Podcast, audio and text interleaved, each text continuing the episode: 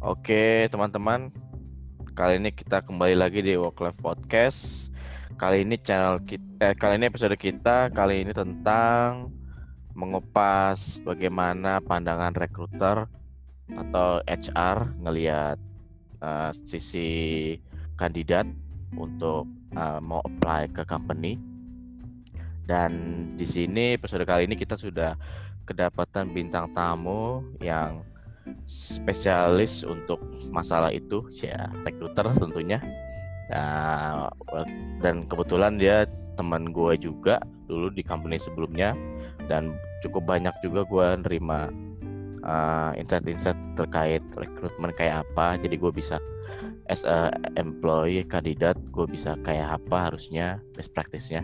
Langsung aja gue mau memperkenalkan teman gue Rahmi Windika. Yeay. Halo Rahmi. Halo. Halo. Malam. Malam teman-teman. Malam, malam, malam. Oke. Okay. Malam banget ya ini. Ya? Iya, malam banget. Ya. Jadi gimana nih okay. uh, eh, Rahmi? Uh, sehari-harinya uh, gimana tuh untuk masalah rekrutmen? Dan mungkin bisa diawali dengan gimana Rahmi itu sebagai apa dan kerjanya gimana, skupnya apa gitu. Mungkin bisa ceritain dulu. Oke, mulai dari awal pengalaman aku ya.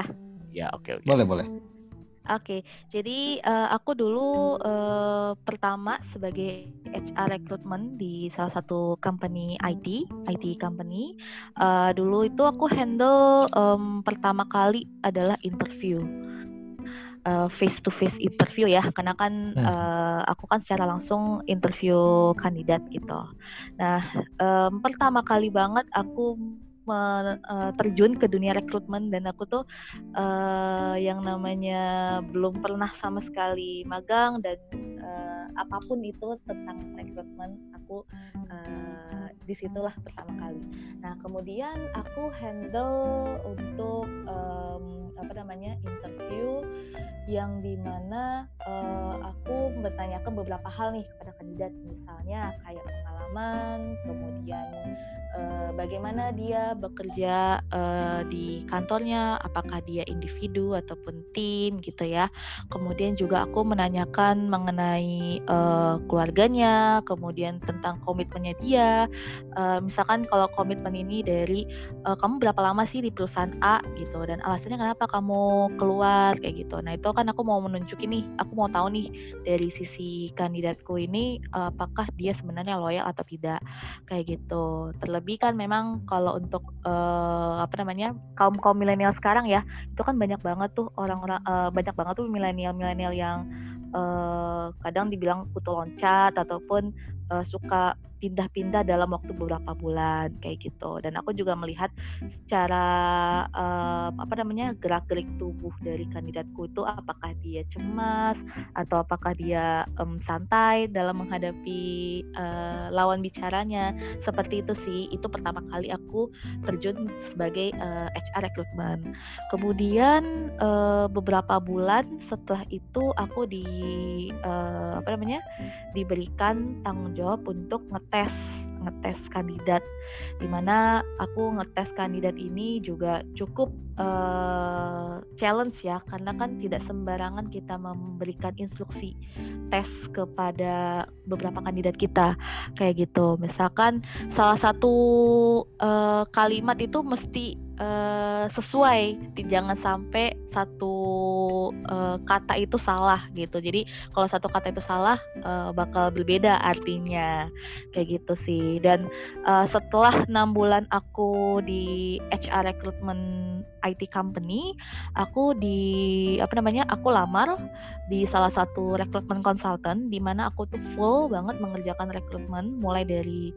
sourcing, kemudian screening CV, kemudian interview uh, by phone secara singkat ya. Meneng, uh, aku tuh cuma nanya kayak beberapa uh, hal seperti job description, data-data dia untuk kelengkapan CV aku yang aku yang akan aku kirimkan kepada klien.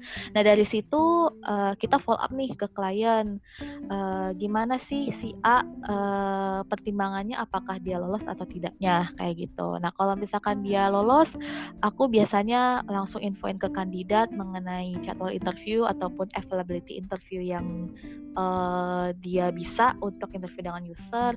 Tapi kalau misalkan dia tidak lolos, aku biasa tanya sih sama uh, person in charge, person in charge uh, dari tim aku ke klien. Kenapa dia di reject? Apakah dia memang tidak memenuhi kualifikasi atau memang dia ini um, sebatas kayak uh, tidak uh, cukup atau tidak uh, bisa uh, cocok dengan perusahaan klien aku.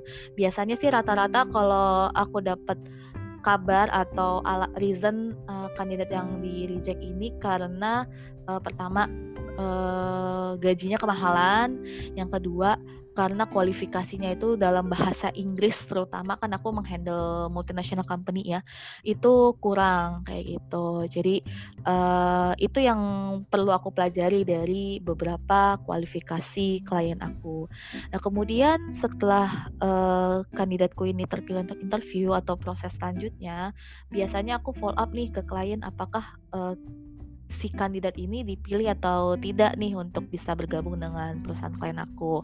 Nah, kalau misalkan si perusahaan ini oke okay untuk meng-hire, biasanya ada proses nego. Nah, proses nego ini yang agak sulit ya karena kan membandingkan atau e, menyamakan dengan budget yang dipilih yang dipunya oleh si klien. Biasanya tuh proses nego ini memang agak alot ya. Kandidat ini mintanya segini, misalkan sekian juta net gitu. Nah, sedangkan si klien ini cuma punya sekian sekian juta net gitu misalkan. Nah itu dari situ tuh kita mencoba untuk uh, nego dengan kandidat. Oh ya kamu kan uh, memang di perusahaan uh, yang kemarin itu dapat uh, benefit segini gini gini. Tapi uh, di tempat klien kami akan menawarkan gaji yang lebih gede, cuma benefitnya nggak terlalu banyak kayak gitu. Dan kamu juga nanti bisa mendapatkan challenge juga di perusahaan ini gitu. Nah biasanya kalau kandidat yang pengen banget mau uh, apa namanya challenge baru itu uh, apa namanya nggak terlalu susah sih untuk diajak nego kayak gitu ya. Tapi kalau misalkan ada beberapa pertimbangan oh ya um, aku pikirin dulu deh mengenai uh, gaji yang ditawarin soalnya aku uh, mikir dari rumah ke kantor tuh jauh. Nah itu pertama. Nah yang kedua misalnya kayak oh ya aku tuh um, di tempat yang lama nih dapat uh, insentif aku pikir dulu deh kalau misalkan di sini nggak dapat insentif. Nah itu biasanya pertimbangan-pertimbangan itu sih yang menjadi uh, agak lambat ya atau agak alot gitu untuk uh, melakukan negosiasi. Nah setelah negosiasi ini oke okay, dengan angka, kemudian dengan uh, tanggal join date dan segala macamnya, barulah kita akan kirimkan offering letter untuk bisa ditandatangan seperti itu. Dan setelah tanda tangan offering letter, kita juga harus pantau nih apakah uh, kandidatnya ini uh, tetap komit dengan join date atau tidak kayak gitu. Biasanya kalau misalkan uh, kandidat ini kayaknya di counter offer nih sama atasannya atau perusahaan yang lama, itu kita tanya ini uh, gimana? Apakah tetap jadi masuk ke company ini atau tidak kayak gitu. Jadi uh, memang secara uh, garis besar itu tuh aku uh, menghandle semua mulai dari sourcing hingga offering letter seperti itu sih. Wow. Oh. Oke. Okay. Banyak uh, juga ternyata ya prosesnya. Iya, baru, ha, baru awal baru, ini kita udah banyak insight banget loh ini. Iya. tahu prosesnya banget. banyak yang mau ditanyain ini jadinya. Oh, iya, aku udah nyatet nih. Ini pertanyaan iya. pertama. Udah banyak nih. nih. Udah, Rahmi ini uh, khusus okay. untuk HR IT atau ada uh, apa ya field lain gitu ya? Oke, okay, aku biasanya uh, macam-macam sih fieldnya. Aku tuh uh, banyak megang manufaktur pertama, terus mm -hmm. yang kedua IT. IT juga aku lagi pegang. Kemudian untuk field e-commerce, ya walaupun e-commerce-nya nggak segede yang eh, yang kita tahu ya marketplace yang ada di Hmm. Indonesia gitu. Aku kan juga ada e-commerce e-commerce yang masih kecil gitu kan. Nah, eh, kemudian juga perusahaan-perusahaan lain kayak perusahaan asuransi ataupun perusahaan trading itu aku eh, handle kayak gitu. Jadi nggak hanya satu Oh. bidang aja kayak gitu. Oke, oke, oke, oke. Oke. Hmm. Aku mau tanya langsung deh. Bener nggak sih kalau seorang ini aku dapat info ya, dapat info dari Mm-mm. aku pernah baca kalau seorang HR itu dalam screening CV itu tuh cuma butuh waktu 6 detik. Itu bener nggak sih? Hmm, tergantung ya. Em, tergantung lagi balik lagi dengan eh, kemampuan dari si masing-masing recruiter. Ada Hmm. yang memang eh, bisa membaca selama 6 detik. Oh, dia nih eh, seperti ini ini ini nih kayaknya dibutuhin Hmm. oleh si user ataupun si klien gitu. Mungkin karena dia memiliki jam terbang yang cukup banyak. Tapi ada orang yang mungkin cukup apa membutuhkan waktu sekitar lima menit atau eh, dua menit atau eh, 10 menit bahkan kayak gitu untuk Mhm. mempelajari atau men- eh, mensesuaikan dengan kualifikasi si klien kayak gitu. Nah, Oh, mungkin biasanya ya. screening itu memang perlu hati-hati. Kenapa? Berarti mungkin ya, cuma screening 6 detik itu mungkin ya berarti ya. Mungkin, mungkin Itu yang dilihat balik lagi apanya ya? Nah, biasanya kalau si recruiter ini eh, mungkin sudah terbiasa menghandle satu posisi dan melihat CV yang memang polanya itu seperti itu. Misalkan eh, si si recruiter nih eh, screening CV. Nah, dia ngelihat nih eh, job description, kemudian juga melihat me- eh, mengenai skillnya juga kayak gitu. Nah sehingga kalau misalkan si recruiter sudah memahami mengenai job description-nya dengan eh, CV yang sedang dia screening itu biasanya cepat kayak gitu, tidak perlu Oh. membutuhkan waktu yang lama. Kayak Oh, gitu I sih. Rahmi, Rahmi. Berat- Mm-mm. Eh, Isnan masih lanjut. Oh, nggak apa-apa, nggak apa. Silakan, Fat. Aku, aku langsung nembak aja sih ini. Eh, nanya dulu. Oke. Rahmi Heeh, sebelumnya pernah ngerekrut eh, ini kan di bidang IT ya berarti ya. Pernah rekrut mm-mm. posisi apa aja? Oke, kalau dari pengalaman aku selama sebagai HR recruitment di IT company, aku pernah rekrut untuk posisi programmer pertama, yang kedua eh, project manager, kemudian business analyst, kemudian quality assurance, kayak gitu sih. Oke. Da- mm-mm, Nah, mm-mm, tadi ada programmer ya kan. Nah, aku penasaran. mm-mm. eh gimana cara nge-screening CV yang baik untuk seorang programmer itu gimana sih ngelihatnya? Ya, Oke. buat mm, buat teman-teman Oke. sih, buat buat teman-teman tahu gimana Oke, yang harusnya. baik. Yang baik ya. Oke, yang pertama, eh, kalau dari aku pribadi, aku tuh memang eh, senang screening CV eh, kandidat. Ini untuk eh, khusus untuk kandidat apa pun ya, eh, baik itu programmer ataupun posisi yang lainnya kayak gitu. Oh, oke. Kalau untuk programmer eh, khususnya itu, aku tuh pengen lihat tuh job description dan skillnya. Biasanya kan eh, si klien atau user ini kan memberikan eh, kualifikasi dari si programmer ini melalui skill. Misalkan eh, programmer untuk eh, Java misalnya. Nah, eh, yang dibutuhkan misalkan untuk kualifikasinya itu kayak dia harus eh, paham tentang database MySQL, ProSQL kayak gitu ya. Kemudian eh, bahas eh, apa namanya? metode yang digunakan tuh agile atau waterfall kayak gitu. Nah, kalau seandainya memang dari CV itu sudah memenuhi paling tidak sekitar 70 sampai 80%.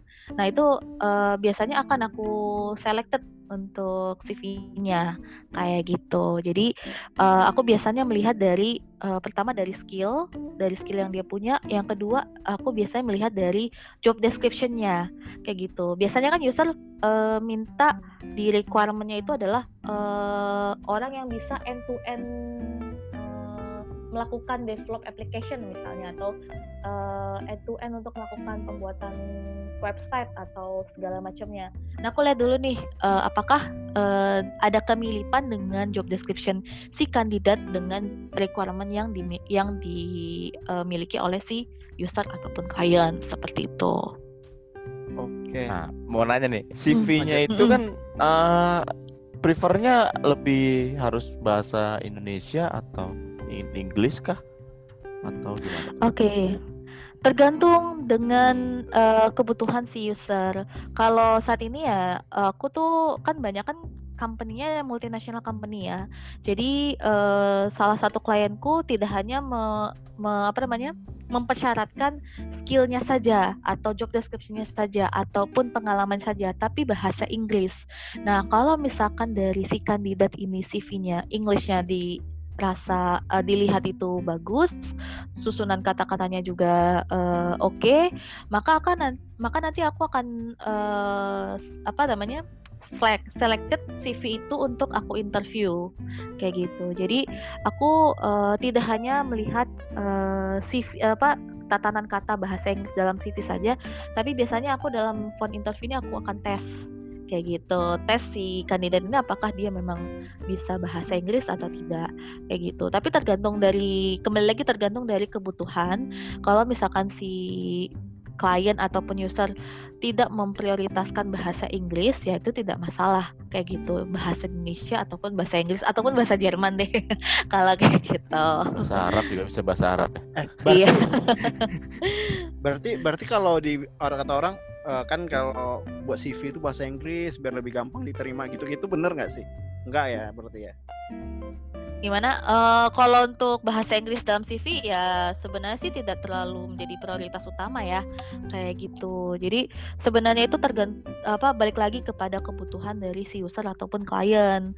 Kalau memang user dan kliennya uh, dari apa namanya tidak mempersyaratkan uh, komunikasi harus bahasa Inggris ataupun uh, yang lain sebagainya ya tidak masalah untuk menggunakan bahasa Indonesia.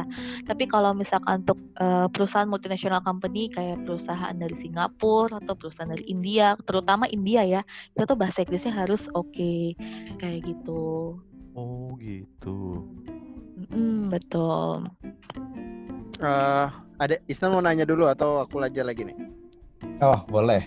Uh, Ber berarti mungkin ya kalau seandainya kan tadi sempat dibilang kalau waktu uh, phone interview itu uh, dites juga. Nah itu berarti mungkin ya uh, bakal stop di phone interview aja. Oke, kalau misalkan dari requirementnya itu uh, mempersyaratkan bahasa Inggrisnya harus oke okay, dan dia memang uh, cukup fair ataupun kurang nih bahasa Inggrisnya, aku sih mempertimbangkan terlebih dahulu untuk melanjutkan pengiriman CV kepada klien. Karena kan biasa klien ini terlalu demanding ya untuk penggunaan bahasa. Atau misalkan si uh, user uh, merupakan orang ekspatriat yang tidak bisa bahasa Indonesia. Nah, itu aku mm -hmm. biasa mempertimbangkan terlebih dahulu apakah ini bisa dilanjut atau tidak kayak gitu. Tapi kalau misalkan si klien uh, sebenarnya mempersyaratkan bahasa Inggris, tapi dia juga mempunyai uh, bawahannya secara struktural tuh uh, bisa bahasa Indonesia. Itu biasanya sih tidak masalah, tidak menjadi satu tuntutan kayak gitu sih. Oh, oke. Berarti kalau seandainya emang kurang mungkin di, uh, dari kliennya sendiri butuh yang bahasa Inggrisnya oke berarti emang mungkin ya berarti ya di cut di mungkin um, isi, isi, isi. terus selain mungkin. selain hmm. uh, tadi sempat yang awal banget tadi sempat dimention kalau hmm. uh, waktu interview itu dilihat loyal apa enggak itu waktu uh, screening CV juga dilihat juga betul betul jadi um, mungkin pada dasarnya kan si klien ini kan atau si user ini kan mengharapkan bahwa uh, kandidat ini kan bisa bertahan lama ya di mm-hmm. perusahaan ataupun di tempat dia bekerja. Nah, nah biasanya kalau aku melihat uh, eh, CV atau screening CV, aku juga melihat memperlihatkan dulu nih uh, apakah dia ini seorang jumper atau uh, tidak kayak gitu. Nah, ada beberapa persyaratan khusus misalkan dari si user, oh ya, uh, kalau bisa dia harus di perusahaan A atau perusahaan di bidang B uh, sekitar lima tahun atau dua tahun. Aku lihat nih dari screening CV. Misalkan kalau si um, apa namanya si A ini masih setahun atau hanya enam bulan gitu. Nah, kalau si user memang tidak cocok, biasanya itu uh, tidak akan dipanggil kayak gitu. Nah, balik lagi dengan ketentuan dari si user. Nah, kalau misalkan uh, mungkin dari beberapa posisi uh, eh, IT ya khususnya itu kan banyak tuh yang uh, tidak uh, lama ya periodenya hmm. gitu hmm, walaupun hmm. ada gitu ya itu kita juga memahami sih bahwa memang uh, kandidat IT ini uh, biasanya juga tidak uh, bertahan lama dikarenakan beberapa faktor misalnya uh, karena salary yang uh, kurang di perusahaannya atau dia ditawarkan uh, perusahaan yang lain dengan salary yang lebih besar seperti itu atau misalkan tentang uh, apa namanya kerja koordinasi timnya yang mungkin kurang cocok dengan uh, perusahaan tersebut. Jadi kita sih sebenarnya sih memaklumin ya kalau misalkan untuk uh, kandidat IT yang memang uh, tidak bertahan lama seperti itu. Kita balik lagi kepada posisi-posisi uh, yang memang uh, dibutuhkan dan juga diinginkan uh, oleh si user kayak gitu. Oh, I see. Yeah. Kalau dilihat loyal apa enggaknya itu uh, kira-kira dalam jangka waktu berapa lama ya? Uh, maksudnya periode kerjanya ya? Uh, dalam satu okay. perusahaan berarti ya? Mm -mm, betul. Hmm. Oke. Okay. Uh, kalau misalkan dari aku pribadi, uh, apabila satu kandidat itu disebut loyal itu kalau memang dia sudah bertahan dalam satu perusahaan itu kurang lebih dua tahun minimal, minimal dua tahun, sorry, minimal dua tahun.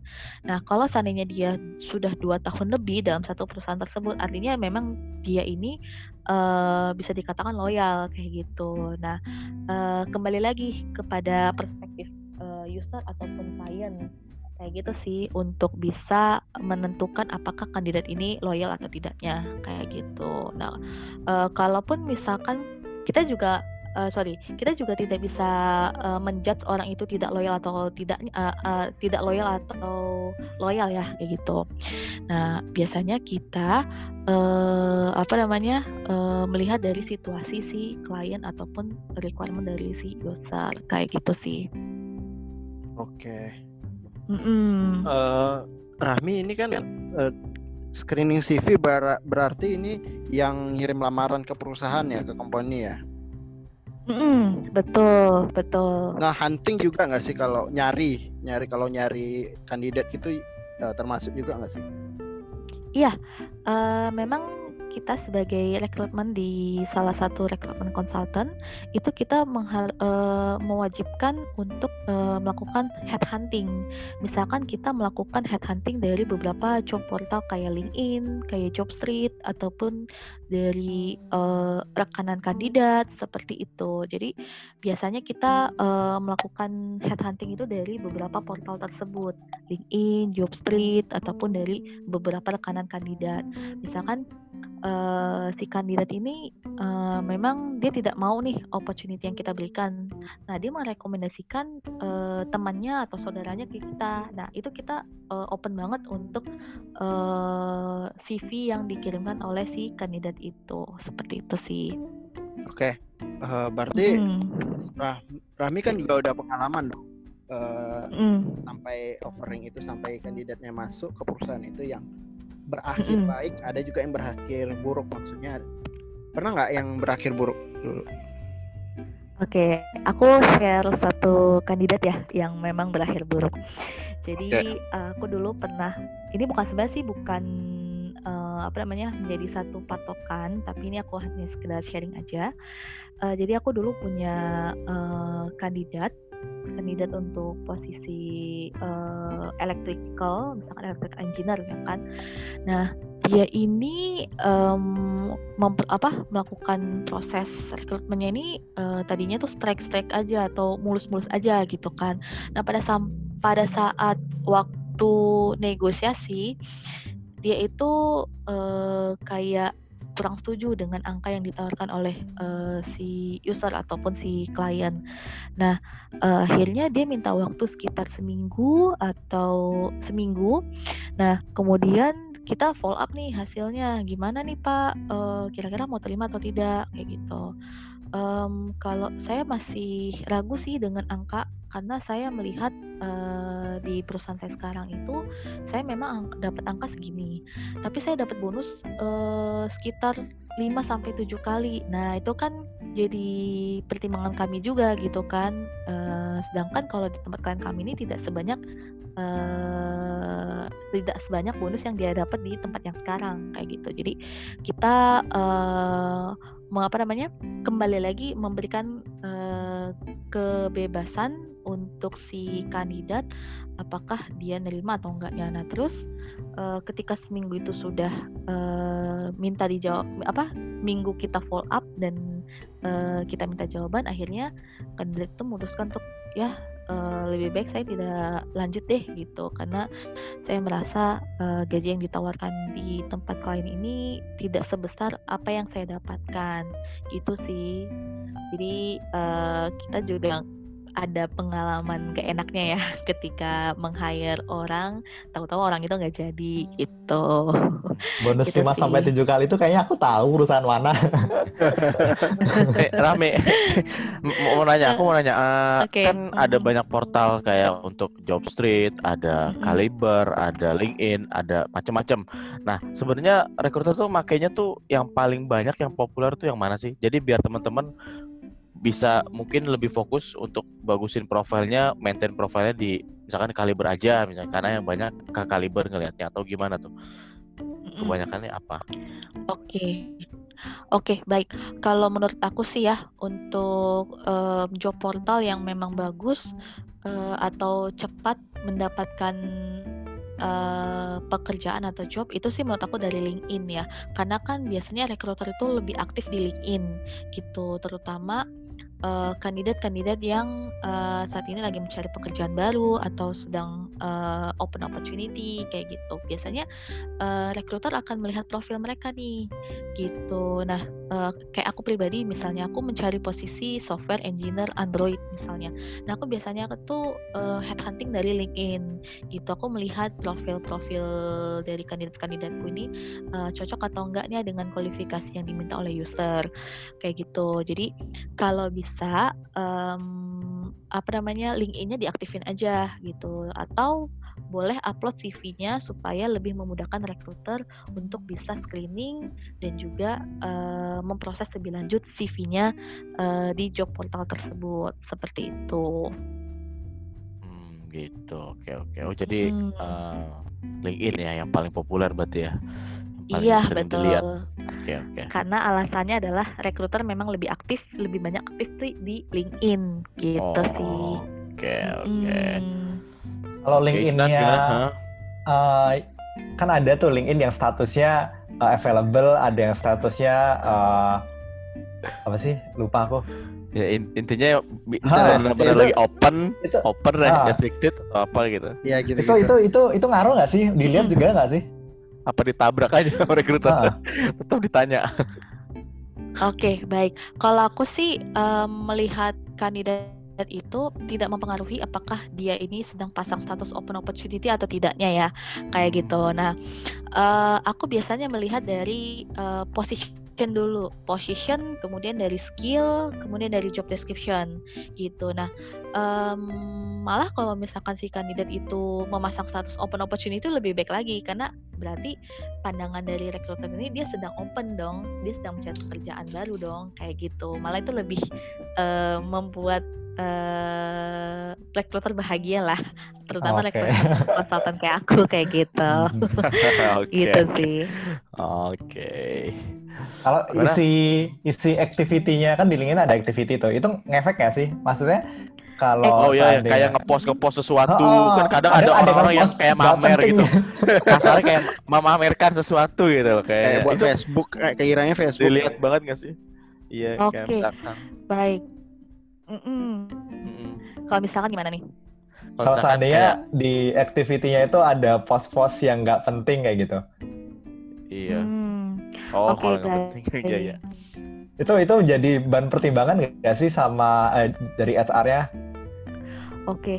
kalau untuk um, kami sebagai rekruter memang uh, tentunya men ingin mengharapkan kandidat tuh yang uh, punya background yang baik ya, terutama di sosial media ataupun di LinkedIn kayak gitu.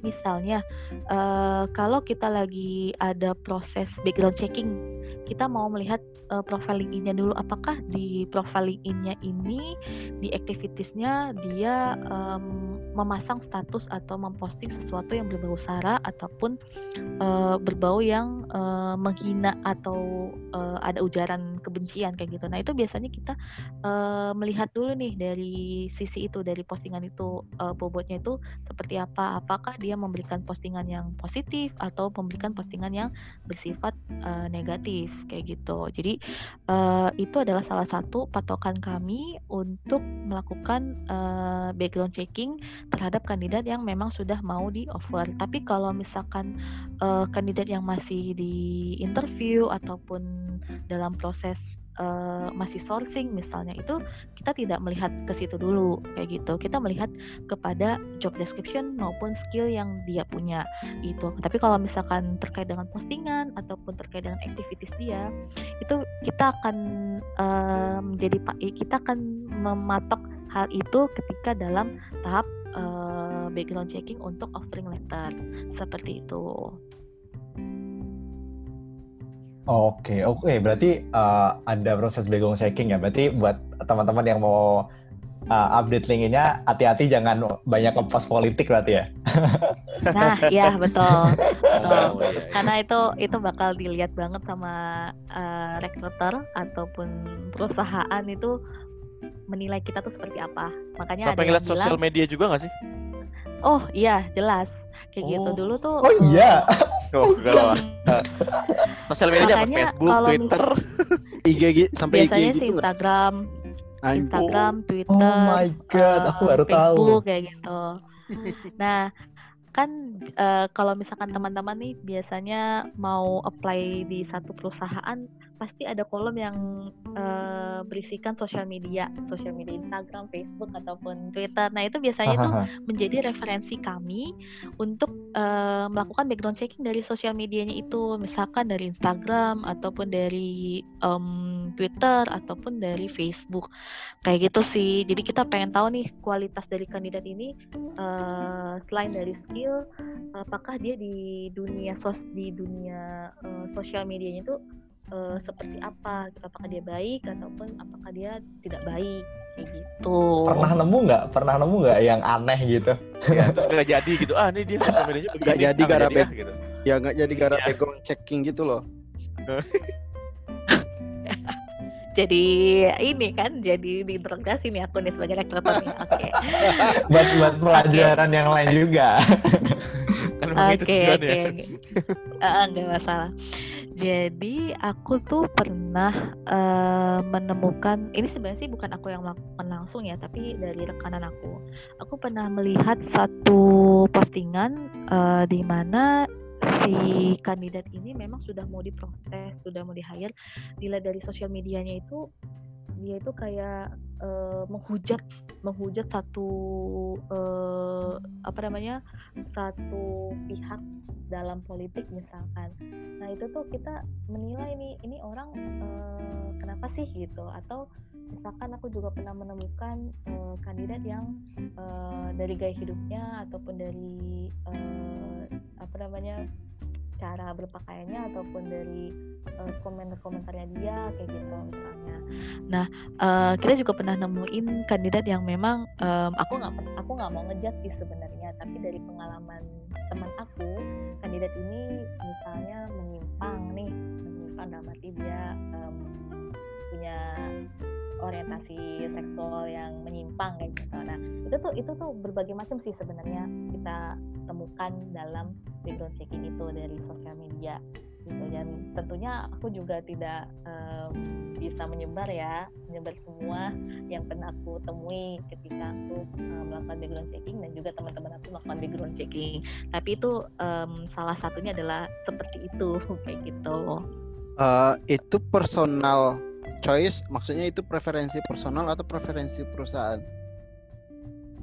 Um, untuk uh, apa namanya untuk uh, sosial media sendiri ini biasanya preferensi dari uh, perusahaan sih kayak gitu. Oke.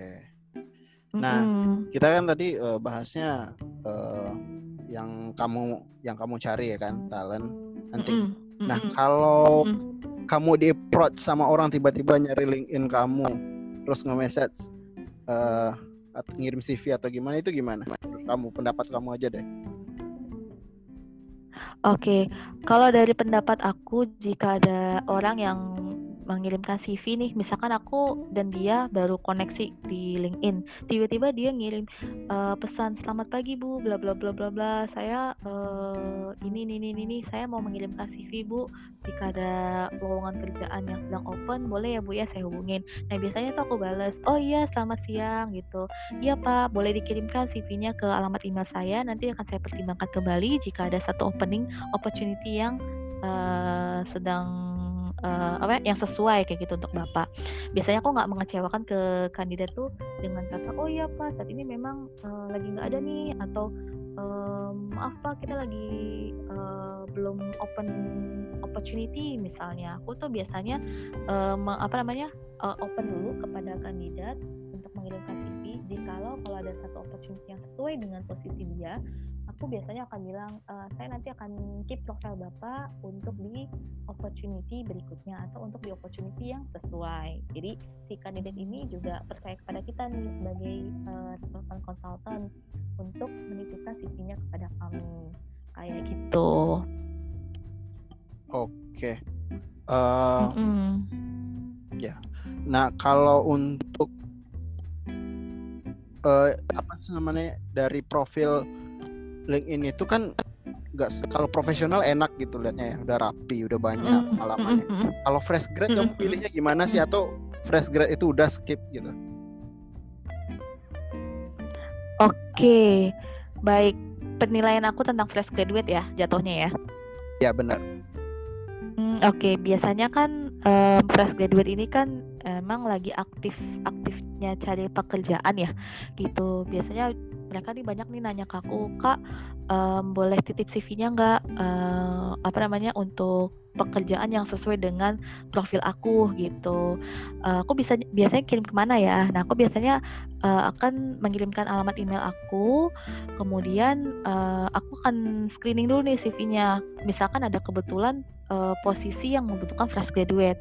Nah biasanya aku akan aku langsung screening, kemudian nanti akan aku call dia untuk uh, phone interview uh, untuk membahas lebih lanjut mengenai satu opportunity yang sedang open tersebut kayak gitu tapi uh, tidak sedikit juga uh, fresh graduate yang memang uh, aku kumpulin dulu CV-nya, baru nanti akan aku telepon di kemudian hari supaya si uh, fresh graduate ini uh, percaya kepada kita untuk mengirimkan CV-nya ke pada uh, recruitment consultant kami kayak gitu. Uh, kamu nilainya gimana kalau fresh graduate itu? Dari mana gitu Oke. Okay. Experience nggak ada? Oke, biasanya aku melihat dari pengalaman internshipnya dia yang pertama. Nah, yang kedua itu melihat dari uh, jurus apa? Jurusan kuliahnya dia kayak gitu. Nah, yang ketiga dari skillnya dia. Kan biasanya kita uh, melihat skill itu kan uh, apa namanya? Kita kan nggak bisa subjektif terlebih dulu ya maksudnya skill itu kan bersifat subjektif gitu. Jadi uh, skill ini aku taruh ke belakang untuk si fresh graduate ini dan aku melihat dulu pengalaman internshipnya apakah dia punya pengalaman internship atau tidak. Atau misalnya dia punya pengalaman organisasi atau tidaknya kayak gitu. Jadi um, kita bisa menilai bahwa seorang kandidat fresh graduate yang memiliki pengalaman organisasi ataupun pengalaman internship itu uh, dia uh, dia ini adalah salah satu kandidat yang aktif atau yang uh, apa menyukai organisasi. Karena kan perusahaan ini kan uh, adalah organisasi yang besar kayak gitu. Apakah nanti dia bisa bertahan atau bisa menyesuaikan organisasi yang besar tersebut atau tidaknya gitu. Kalau dari pandangan aku dan penilaian aku kepada kandidat yang fresh graduate gitu sih. Nah mau ganti nih nanya nih. Uh, sejauh hmm. apa sih uh, rekruter itu ngelihat kalau misalkan di CV itu ada sertifikat gitu kan sertifikat atau ya semacam itulah kayak sertifikat internasional atau entah itu yang free atau yang berbayar atau yang ada mm -hmm. ada luarsanya atau yang masih ada luarsanya mm -hmm. belum habis nah itu gimana membantu nggak sih untuk uh, rekruter tuh melihat oh ini ada sertifikatnya nih jadi ada nilai mm -hmm. plus atau gimana Hmm, Oke, okay. sebenarnya itu bisa membantu ya untuk beberapa posisi yang membutuhkan uh, ada sertifikat tertentu. Misalkan kayak dulu aku tuh uh, uh, menghandle atau meng-hire uh, posisi Pega developer misalkan. Nah si klien ini membutuhkan orang yang memiliki sertifikat uh, uh, certification dari Google misalnya kayak gitu. Nah, kalau misalkan dia memiliki certification itu, itu bisa menjadi nilai plus buat kami untuk melanjutkan uh, proses CV yang dia kirimkan kayak gitu atau misalkan dari um, klien membutuhkan accounting yang memiliki uh, chartered accountant misalnya. Nah, kalau dia memang memiliki sertifikasi itu, biasanya kita akan memprioritaskan uh, kandidat yang memiliki sertifikasi chartered accountant gitu. Jadi uh, kesimpulannya sertifikasi itu memang membantu menjadi um, membantu untuk meng, uh, bergaining uh, CV kandidat untuk diproses ke klien atau user gitu. Kalau yang masih fresh graduate nih dan masih belum punya sertifikat, terus dia mm-hmm. misalkan punya IPK-nya tinggi gitu, nah itu cukup mm-hmm. cukup dilihat nggak sih se- sebuah IPK? Kalau waktu itu aku sempat ngeliat nih di LinkedIn, mm-hmm. sempat juga ada yang ngomong orang SR juga, ada yang bilang mm-hmm. kalau IPK nggak mempengaruhi lah di dunia kerja nanti orangnya tergantung orangnya juga. Nah itu gimana menurut kamu? Oke, okay. um, aku sih tidak bisa menilai uh, eh, IPK tinggi itu adalah uh, orang yang pintar dalam pekerjaan. Nah, uh, aku menilai IPK yang tinggi ini adalah orang yang mampu uh, atau yang cepat menangkap sesuatu hal yang baru, kayak gitu. Nah, misalnya uh, satu kandidat A uh, punya IPK yang cukup tinggi uh, melamar posisi uh, posisi B misalnya. Tapi pada saat di interview dia ditanyain soal ketahanan, apakah nanti kamu apa yang kamu lakukan ketika kamu menghadapi kegagalan dalam pekerjaan kamu misalnya. Nah, uh, respon kandidat itu kan pasti beragam-agam dong. Nah, kalau misalkan dia memang merasa oh ya um, saya pasti akan kecewa sekali kalau seandainya saya mendapatkan kegagalan dalam pekerjaan saya. Nah, itu menjadi satu pertimbangan oleh user ataupun HR, apakah orang ini uh, sebenarnya bisa bertahan di pekerjaan itu atau tidak, kayak gitu. Sebenarnya IPK itu uh, kita melihatnya adalah uh, bagaimana uh, dia bisa uh, menangkap sesuatu hal yang uh, akan diajarkan atau akan yang ditutor kayak gitu bisa dikatakan apakah nih orang ini fast, learner, fast learner atau tidak kayak gitu karena tidak semua orang yang memiliki IPK tinggi itu bisa um, tampil atau action di dalam satu pekerjaan seperti itu dari penjelasan aku hmm, gitu sih oke okay, oke okay, oke Oke oke. Hmm. Kalau dari universitas yang apa ya, yang first year gitu gimana? Itu ngaruh juga nggak?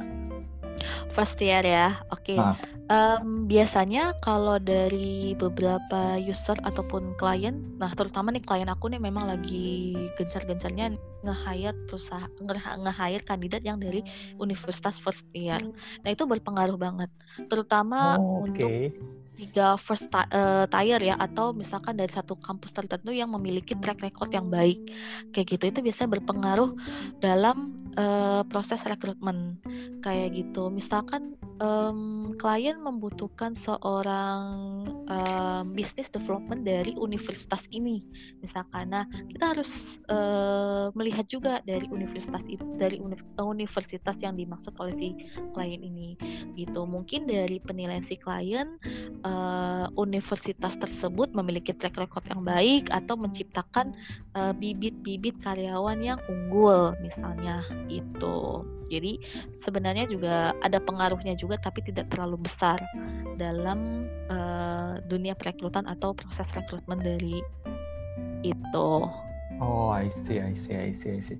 Oh, hmm. kan aku pernah uh, sering banget nih dengar isu-isu kalau uh, susah banget nih apa uh, nyari kerja gitu. Buat mm -hmm. apa buat fresh grad fresh grad baru susah banget nyari kerja. Tapi dari sisi perusahaan juga katanya susah banget nih nyari karyawan kayak gitu. Sebenarnya itu kenapa sih kok ada sebenarnya ada dua dua dua apa ya dua yang saling membutuhkan tapi kayak nggak ketemu itu sebenarnya kenapa ya? Oke, baik. um, kadang gini sih ada beberapa faktor ya uh, kenapa si fresh graduate atau si karyawan tidak bisa uh, tidak apa sulit mendapatkan pekerjaan atau si karyawan yang um, sulit mendapatkan uh, eh, si si perusahaan, perusahaan. sulit mendapatkan si karyawan. Yang pertama itu adalah chemistry. Nah, ketika misalkan si A melamar di perusahaan B, tapi dari perusahaan B ini melihat uh, uh, skillnya oke, okay, kemudian kualifikasinya bagus, tapi ketika di interview chemistry-nya kurang. Nah, itu menjadi salah satu faktor kenapa sih perusahaan sulit mendapatkan karyawan atau karyawan sulit mendapatkan pekerjaan. Jadi um, apa ya namanya ya? Selain skill dan juga um, pengalaman, tentunya yang dilihat oleh perusahaan ini adalah chemistry-nya dia. Kayak gitu, chemistry-nya dia dengan si karyawan yang nanti akan di hire di perusahaan itu. Gitu. Oh, I see. Uh, aku mm-hmm. ini aku ada pengalaman pribadi ya. Jadi waktu aku mm-hmm. dulu kuliah itu setelah lulus kuliah kan ada gap tuh nggak dapat pekerjaan dulu. Nah, mm-hmm. ada teman-temanku yang uh, kayak gitu juga dan akhirnya dia memutuskan untuk uh, pulang kampung gitu. Apa juga perantau gitu. Nah, itu mm untuk seorang HR sendiri itu apakah mempertimbangkan dia sekarang lagi ada di mana gitu? Kalau aku yeah. dulu oh iya, yeah. terus gimana mm tuh? Oke, okay. uh, eh, tentu HR ini akan mempertimbangkan uh, mengenai lokasi ya, terutama kalau misalkan si uh, eh, HR ini di perusahaan yang di luar Pulau Jawa misalnya, kayak gitu. Nah, kita uh, mempertanyakan nih apakah nanti si kandidat ini bersedia di penempatan di luar Jawa atau tidak karena kan menghitung karena kan e, perusahaan akan mempertimbangkan tentang e, ongkos kemudian biaya akomodasi kemudian e, biaya hidup di sana gitu jadi sebenarnya penting sih atau e, menjadi pertimbangan lokasi itu dalam e, proses perekrutan gitu. Oh kalau seandainya, oh berarti nggak bisa ini ya, nggak bisa rekrutmen by call kayak gitu aja?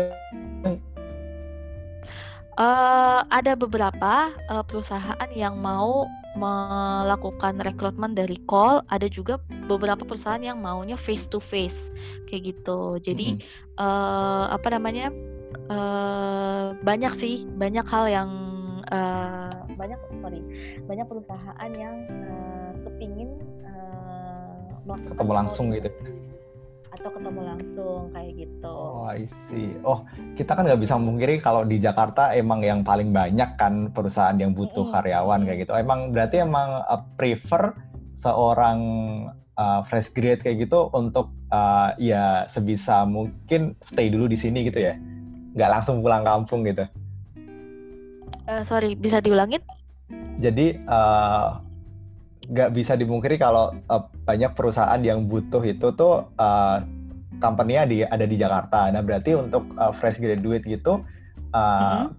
bakal brief apa uh, bakal lebih baik kalau seandainya dia setelah lulus kuliah nggak langsung pulang kampung kayak gitu bisa stay di sini dulu untuk iya berapa sih. lama gitu ya. Oh I see. Uh, uh, better sih, tapi kalau misalkan dia memiliki kepentingan pribadi untuk pulang sih nggak masalah, asalkan uh, dia juga uh, bertekad untuk balik lagi ke tempat rantaunya dia atau memang dia sebenarnya pengen bekerja di tempat rantaunya dia kayak gitu it depends uh, dari kebutuhan si kandidat itu sendiri gitu hmm. Oke oke oke oke. Kan mm -mm aku ini pengalaman pribadi juga ya. Ngaruh nggak sih mm. ada HR tuh nanya kamu udah berapa orang dari berapa anak keberapa dari bersaudara?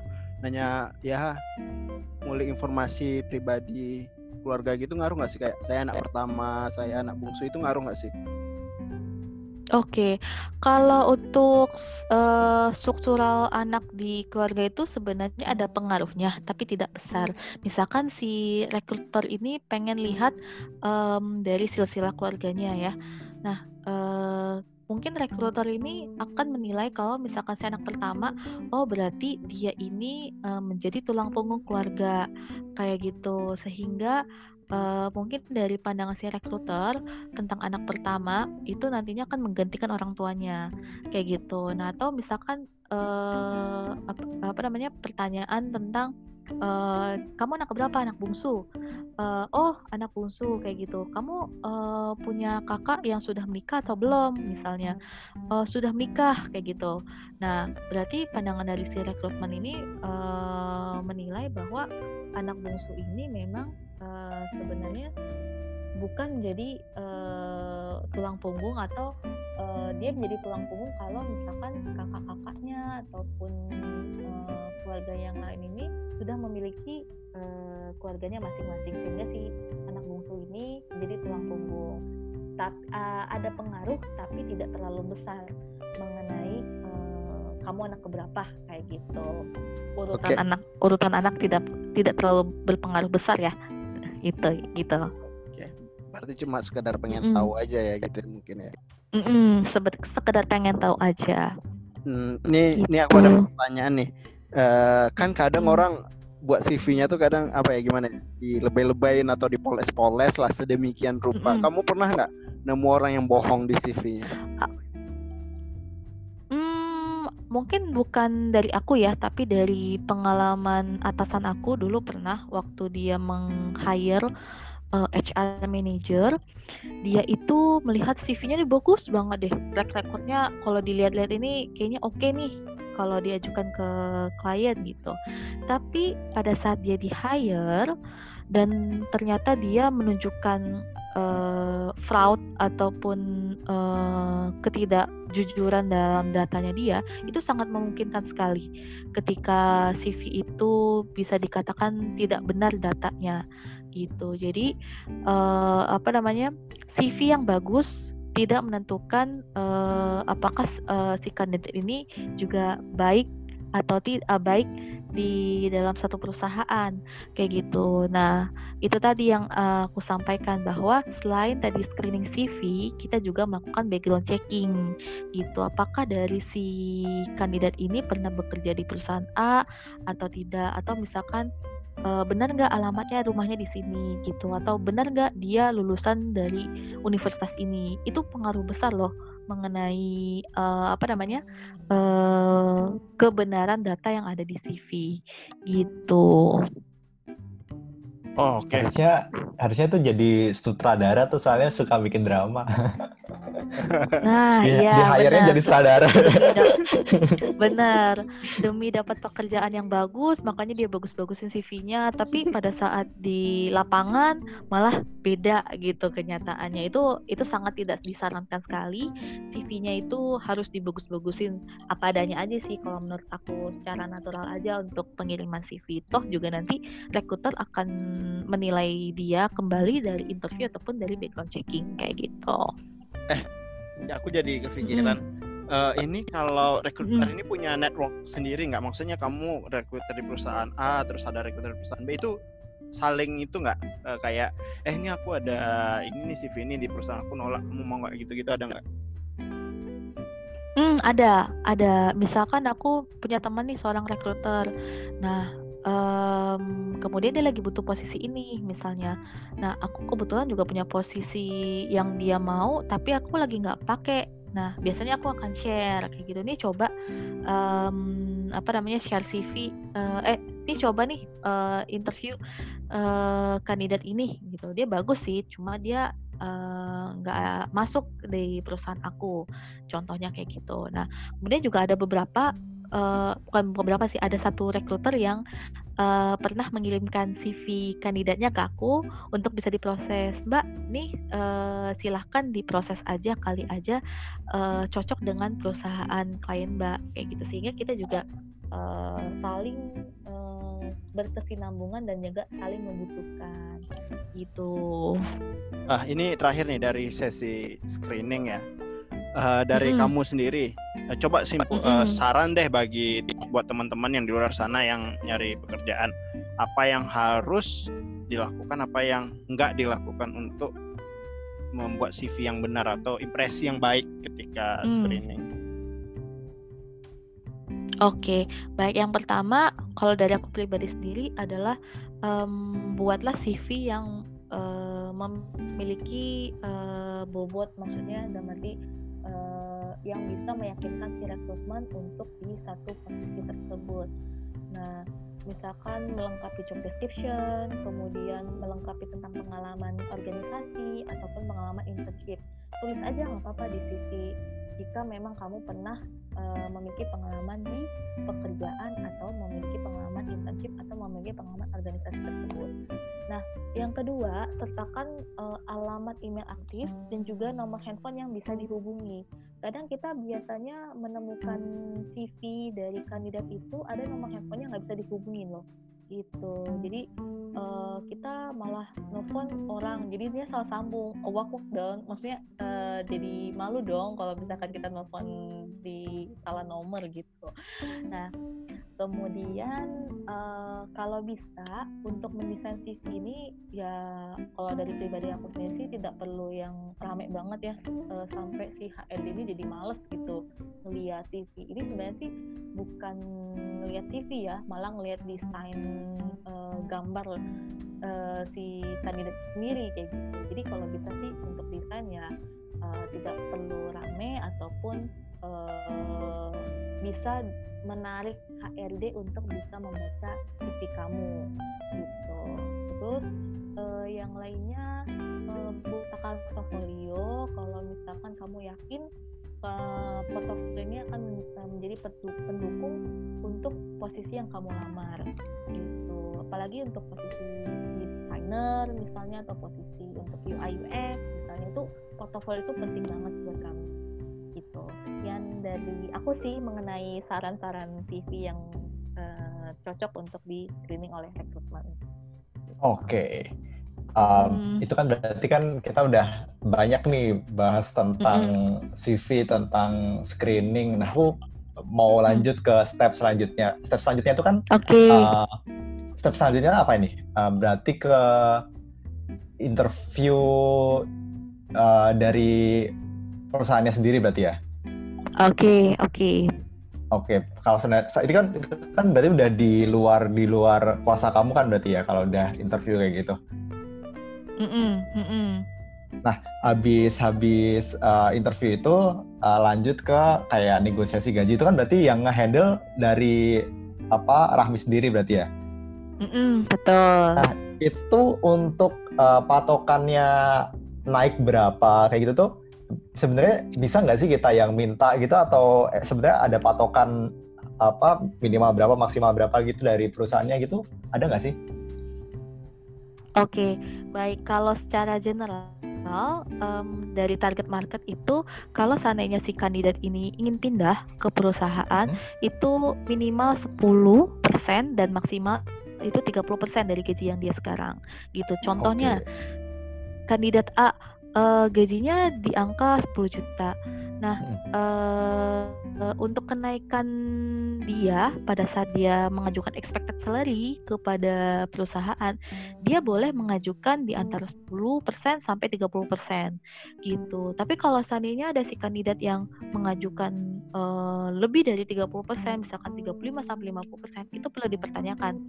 Apakah kandidat ini uh, memiliki kebutuhan yang urgent sehingga dia bisa men, uh, berani mengajukan uh, dengan dengan kenaikan yang 50% atau ada hmm. hal yang lain gitu. Misalkan dari perusahaan dia yang sekarang ini dia sering dipotong gajinya atau uh, pemotongannya juga tidak uh, tidak masuk akal misalkan di perusahaan sekarang. Nah, hmm. berarti si kandidat ini uh, mengajukan 50% ini dengan alasan itu gitu. Tapi untuk target market biasanya 10% sampai 30% penambahannya. Oke. Okay. Kalau seandainya hmm. dia gajinya under value gimana di perusahaan lama? Jadi ibaratnya kalau seandainya kita punya rata-rata gaji seorang engineer gitu uh, hmm. apa uh, di rata-rata aja mungkin 10 juta gitu seandainya dia mm-hmm. mungkin fresh graduate nih terus dia mm-hmm. ya udah yang penting kerja dulu kayak gitu kan nggak apa dulu di mana pun gaji kecil juga nggak apa-apa yang penting kan biasanya belajar dulu kan biasanya kan kayak gitu kan nah digaji 5 mm-hmm. juta nih nah dia pengen pindah ke perusahaan lain nah mm-hmm. otomatis dia gak naiknya kalau mau ke 10 juta berarti naik 100% dong itu gimana? Mm-hmm. Oke, baik. Nah, uh, itu yang menjadi pertimbangan dari si rekrutmen. Kenapa dia minta uh, double atau dua kali lipat ya, misalkan hmm. pindah ke perusahaan lain gitu. Sedangkan mungkin dari budget uh, perusahaan tersebut tidak sampai segitu gitu. Biasanya kita juga akan uh, mempertimbangkan kalau misalkan dia memang oke, okay, uh, maka itu ada kemungkinan bisa untuk naik dengan double, tapi itu sangat jarang sekali uh, dengan kenaikan 100%. Biasanya akan dinego lagi uh, berkurang sejuta ataupun berkurang 2 juta gitu. Misalkan dia minta da dari 5 juta ke 10 juta uh, si perusahaan ini kayaknya uh, kurang yakin ya kalau misalkan dia akan dikasih segitu. Nah biasanya rekruter yang akan nego. Um, kamu kira-kira kalau di angka 8 juta masih oke okay nggak gitu? Karena uh, kita nih masih bisa ngasih segini nih di angka 8 juta. Tapi nanti kamu akan dapat benefit berupa training misalnya ataupun bonus per tahun misalnya atau bonus per tiga bulan kayak gitu. Jadi uh, itu yang menjadi uh, salah satu uh, negosiasi dari rekrutmen ke kandidat seperti itu. Berarti emang patokannya itu benar-benar dari persenan ya, bukan dari uh, apa ya rata-rata gaji seorang engineer di seluruh Indonesia gitu.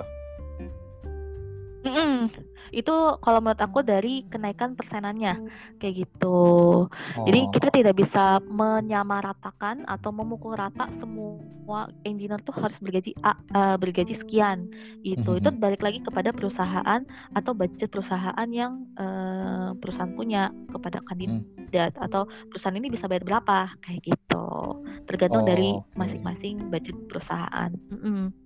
Oh berarti kalau seandainya ini aku jadi penasaran sih. Ini jadi kalau seandainya di uh, aku ada di perusahaan A, terus aku pengen masuk ke perusahaan B. Nah ternyata mm-hmm. di perusahaan B itu gaji rata-rata engineer umpama 20 juta gitu. Terus gaji aku sekarang mm-hmm. masih 10 juta gitu. Aku bisa tanya dulu mm-hmm. sih, sebenarnya engineer di situ itu gaji rata-ratanya berapa? Itu bisa nggak sih? Uh, sebenarnya bisa uh, jika si rekrutmen ini memang open untuk informasi mengenai gaji ya gitu. Ada aku juga punya si kandidat yang uh, pada saat aku interview dia nanya gaji Mbak um, untuk perusahaan A uh, budgetnya berapa sih gitu. Nah aku biasanya sih ngasih uh, range uh, di angka 15 sampai 20 tapi itu tergantung lagi dari kualifikasi yang kamu punya uh, dengan penilaian user gitu. Jadi kita juga uh, memberikan informasi yang cukup jelas tapi tidak membuat si kandidat ini terlalu berharap kayak hmm. gitu. Sehingga kan kandidat ini juga akan memikirkan kembali oh ya um, aku kan uh, apa namanya punya pengalaman sekian tahun gitu. Kira-kira user mau nggak ya uh, memberikan aku uh, sesuai dengan angka yang aku ekspektasikan gitu. Oh berarti itu nggak apa-apa ya ditanyain ya sebenarnya ya? Sebenarnya sih nggak apa-apa ditanyain. Malah uh, beberapa rekruter itu uh, belak-belakan ya memberikan informasi mengenai gaji dari satu posisi ini gitu di salah satu job postingnya. Tapi kalau dari aku sendiri aku nggak pernah um, memberikan informasi secara frontal. Biasanya aku akan memberikan informasi itu melalui range gitu supaya oh. uh, si kandidat ini tetap uh, tertarik atau tetap mau diproses lebih lanjut kayak gitu. Mantap mantap. okay, okay. Hmm. Nah aku kan kadang suka sempat baca tuh kalau rekruter hmm. kadang juga minta slip gaji ya, pay slip gitu kan. Hmm. Nah, itu tuh Betul. esensinya esensinya itu dimintai pay slip tuh untuk apa sih sebenarnya? Kan kadang bilang katanya uh, oh ini kan sebenarnya privasi kita, kenapa kita harus dimintain payslip itu kan privasi dari company kita itu ada yang bilang begitu nah menurut kamu gimana Oke, baik. Biasanya seorang rekruter uh, meminta slip gaji itu adalah mencari kebenaran apakah si kandidat ini mendapatkan di angka yang dia tulis di form aplikasi atau di CV kayak gitu. Nah, aku pernah ada aku aku share aja ya, gini ya. Aku share aja. Jadi aku ada kandidat yang aku proses dan dia ini di uh, form aplikasi ataupun CV ditulisnya dengan, dengan angka sekian. Tapi pada saat dilihat slip gajinya tidak segitu gitu. Nah, jadi kita memper, uh, mempertanyakan nih sebenarnya kamu motivasinya mem memperbesar uh, current salary kamu itu untuk apa gitu. Biasanya kan uh, alasan dari memperbesar current gaji dari slip salary itu kan karena ingin mendapatkan gaji yang lebih besar di perusahaan berikutnya kayak gitu. Nah, itu esensinya adalah melihat kejujuran dari si kandidat yang pertama. Yang kedua, kita melihat dari uh, patokan current salary dia untuk um, expect apa? Untuk salary yang akan diberikan kepada kandidat yang akan di hire gitu. Itu sih yang menjadi uh, pengala uh, yang menjadi patokan dari si recruiter. Hmm, gitu. Oke. Mm -mm. Mm -mm. Kalau ini kalau seandainya udah dapat gaji sekian gitu udah di offer sekian gitu. Terus seandainya uh, kan pasti perusahaan juga kadang nge-counter gitu kan dia nggak mau kehilangan karyawannya. Itu kalau seandainya dapat counter kayak gitu terus tiba-tiba nggak uh, nggak jadi kayak gitu itu gak apakah jadi ambil offer uh, ya uh, itu apakah uh, menjadi dia di, di blacklist gitu apa enggak sih sebenarnya dari okay. grup HR gitu? Oke, okay. baik. Sebenarnya sih uh, kita tidak langsung melakukan blacklist ya, kayak gitu. Blacklist itu kan dilakukan kalau si kandidat ini punya track record buruk, misalkan dia melakukan kejahatan atau melakukan fraud gitu ya. Tapi kalau seandainya dia di uh, offer tapi dia di counter di perusahaan lain, itu menjadi pertanyaan apakah kandidat ini menjadi uh, kandidat sebenarnya komit atau tidak kayak gitu. Nah, biasanya kalau orang yang komit, dia akan tetap mengambil offering yang diberikan oleh si perusahaan berikutnya. Tapi hmm. kalau seandainya memang dia ngerasa tanggung jawabnya belum selesai di perusahaan dia sekarang dan dia di counter offer dengan gaji yang lebih tinggi nah itu kita juga paham sih um, apa namanya dari kandidat tersebut memang tanggung jawabnya belum selesai atau memang dia um, masih dibutuhkan di perusahaan tersebut.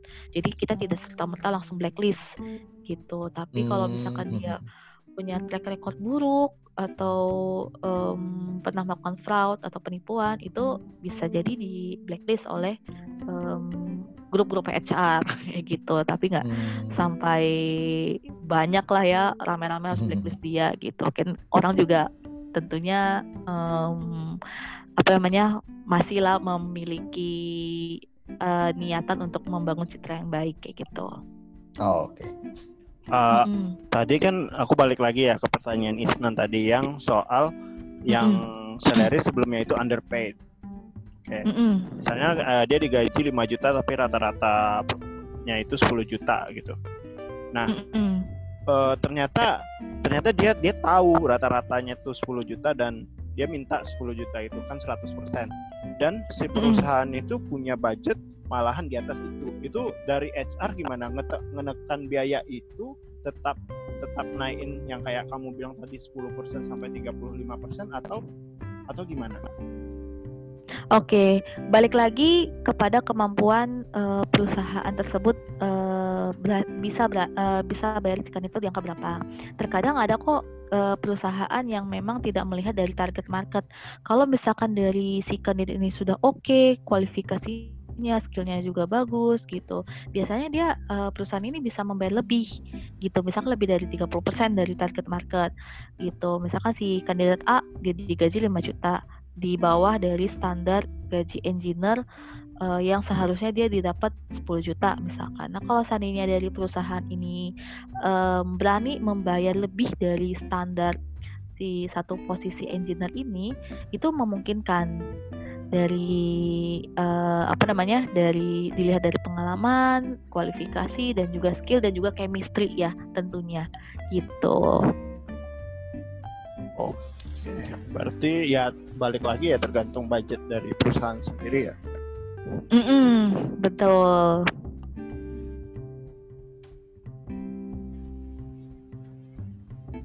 Mau, mau nanya singkat aja nih. Katanya kan mm -mm. kalau HR itu ada kayak grup gitu ya yang buat yang jadi ibaratnya kalau kita mm. misalkan tadi kan kamu bilang untuk ngetes kejujuran juga gitu kan. Nah, sebenarnya si HR itu bisa juga nanya nggak sih ke HR lainnya yang ke company itu? Ada, ada yang begitu nggak sih kasusnya? Untuk okay. make sure doang. Oke, okay. um, pernah ada satu HR yang dia ini uh, apa namanya pernah menceritakan tentang si kandidat A, tapi dia nggak menyebutkan nama ya. Nah ternyata si kandidat B juga punya pengalaman yang sama nih kayak gitu. Mungkin mereka bisa uh, mungkin mereka bisa berdiskusi langsung gitu ya, maksudnya uh, tidak mengumbar uh, kejelekan si kandidat A gitu. Jadi hanya mereka berdua doang yang tahu gitu. Itu ha, apa namanya? Mungkin kalau misalkan si dua HR ini memiliki pengalaman yang sama atau pernah bertemu dengan orang yang sama gitu. Jadi tidak serta-merta si HR ini mengumbar kejelekan si kandidat A kepada HR yang lain gitu. Jadi kita juga mempertimbang apa melihat dari uh, apa namanya um, kayak nama baik lah ya dari si kandidat ini gitu. Walaupun memang dia juga melakukan hal yang buruk, tapi tidak selamanya dia buruk gitu. Oke, okay. oh. uh, tadi soal gaji. Sekarang soal kalau mm -hmm. kamu misalnya uh, ini pak uh, dari job desk kamu sendiri sebenarnya kamu kan punya target kalau untuk nge-hire orang, nge-recruit orang. Mm-hmm. Nah, peran kamu mm-hmm. sendiri itu sebenarnya di uh, di talent itu atau di perusahaan sih sebenarnya lebih beratnya? Di pihak mana sih? Oke. Okay. Oke, baik. Uh, tentunya kita sebagai uh, rekrutmen konsultan itu kita kan harusnya adil ya, gitu. Tapi kadang kalau misalkan uh, ada satu case ataupun ada satu hal, biasanya kita lebih berat kepada klien ataupun lebih berat kepada kandidat kayak gitu. Kalau misalkan kliennya ini uh, apa namanya membutuhkan kualifikasi yang A, B, C, D kayak gitu. Nah kita harus uh, mengerti bahwa memang klien ini membutuhkan kualifikasi A, B, C, D ini karena kebutuhan proyeknya dia gitu atau kita berat di, dengan kandidat misalkan kalau si klien ini tidak memperlakukan uh, kandidat kita kandidat kita itu dengan semestinya. Gitu contoh uh, kita sudah memasukkan kandidat ini ke perusahaan A misalkan. Nah di perusahaan A dia dipotong gaji ataupun dia diperlakukan tidak baik tentunya kita sebagai rekrutmen konsultan juga bertanggung jawab untuk memihak kepada si kandidat.